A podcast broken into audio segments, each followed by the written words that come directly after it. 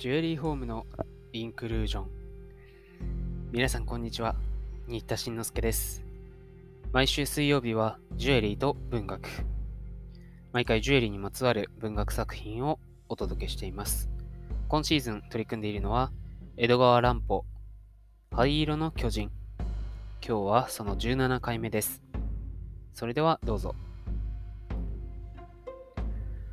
お化け玉。そこで小林団長はにじゅうにんの団員をじゅうにんずつに組に分け、いち組のじゅうにんには八幡神社の森の中を見張らせることにしました。宝冠の少女が森のどこかに隠れていて、こっそり逃げ出すといけないからです。残るじゅうにんをまたごにんずつに組に分けました。そしていち組のごにんにはサーカスの大テントの前にいろいろな動物が並べてある中の熊の檻の見張りを命じました。その鉄棒のはまった檻の中には曲芸をする大きな熊が入っているのです。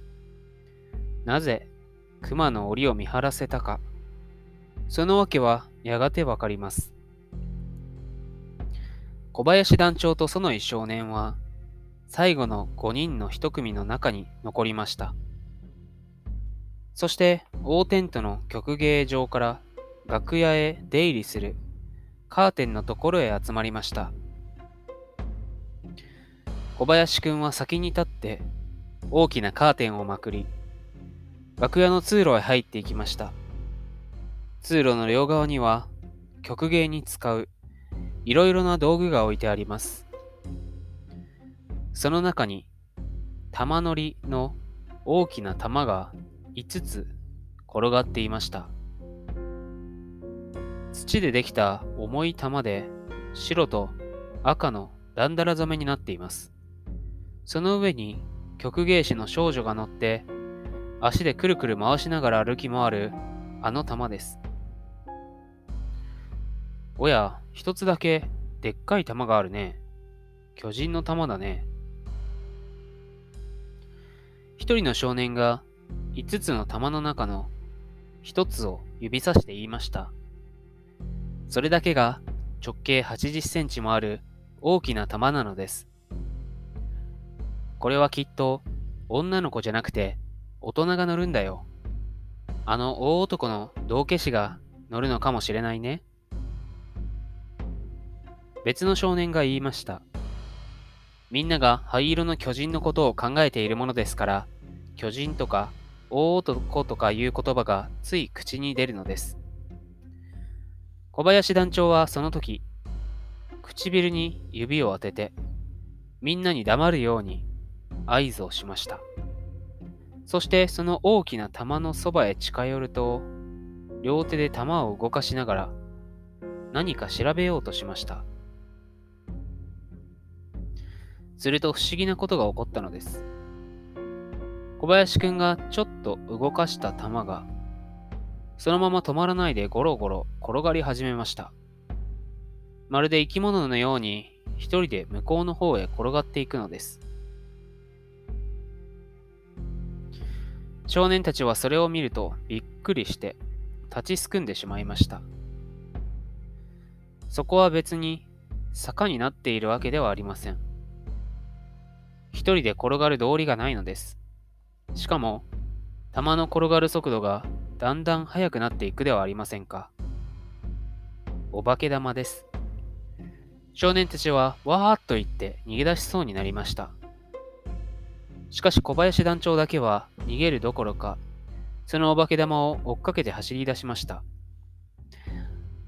おいみんな、追っかけるんだ。あの玉を追っかけるんだ。団長の命令とあっては逃げるわけにもいきません。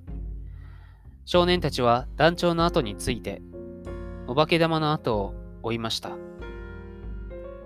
玉はカーテンの外の曲芸場の砂場へ出て、その真ん中にある大きな丸い板張りの舞台へ転がっていきました。この板張りの上で、いつも玉乗りが演じられるのです。白と赤のだんだら染めの大きな土の玉はまるで目に見えぬ人間がその上に乗ってでもいるように、右に左に、ゴロゴロゴロゴロ、板張りの上を転げ回りました。少年たちはこの不思議な鬼ごっこにだんだん元気づいて、今はわーわーと時の声を上げながらお化け玉を追っかけ回すのです。本当に鬼ごっこでした。玉は逃げよう逃げようとする。少年たちは逃がすまいと先回りをして当せん棒をする。そしてとうとうお化け玉は少年たちに四方から取り囲まれ、押さえつけられてもう動けなくなってしまいました。するとその時、実に途方もないことが起こったのです。少年たちはわーっと叫んで、玉のそばから飛びのきました。ご覧なさい。土の玉が真っ二つに割れたのです。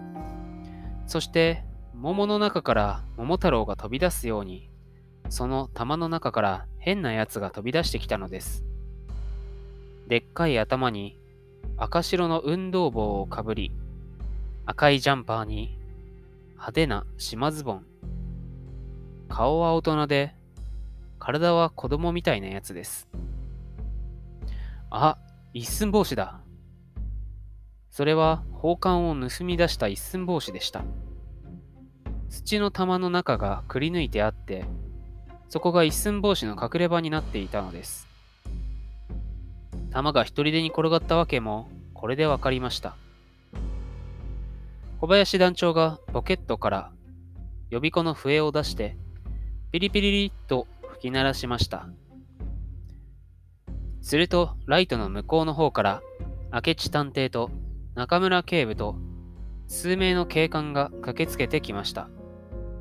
そして一寸法師は難なく捕まってしまったのです。お手柄お手柄、さすがは少年探偵団だね。よく一寸法師を探してくれた。これで一人は捕まったが、後にまだ二人いる。小林くん、しっかりやるんだよ。明智探偵が小林団長の肩を叩いて励ますのでした。明智は自分がやれば何でもないのですが、こういう時に小林くんや少年団員たちに十分手柄を立てさせようと考えていたのです。その時一人の警官が走ってきて、中村警部に報告しました。あちらのオートバイ曲芸の桶の中に熊が落ち込んでいます。鎖を切って逃げたらしいのです。それを聞くと、よしと言って明智探偵はその方へ駆け出しました。小林くんや少年団員たちもその後に続きます。中村警部と数名の警官は一寸法師を取り囲んで元の場所に残っていました。本日はここまでです。原文はインターネットの図書館青空文庫で読むことができます。それではまた次回お耳にかかります。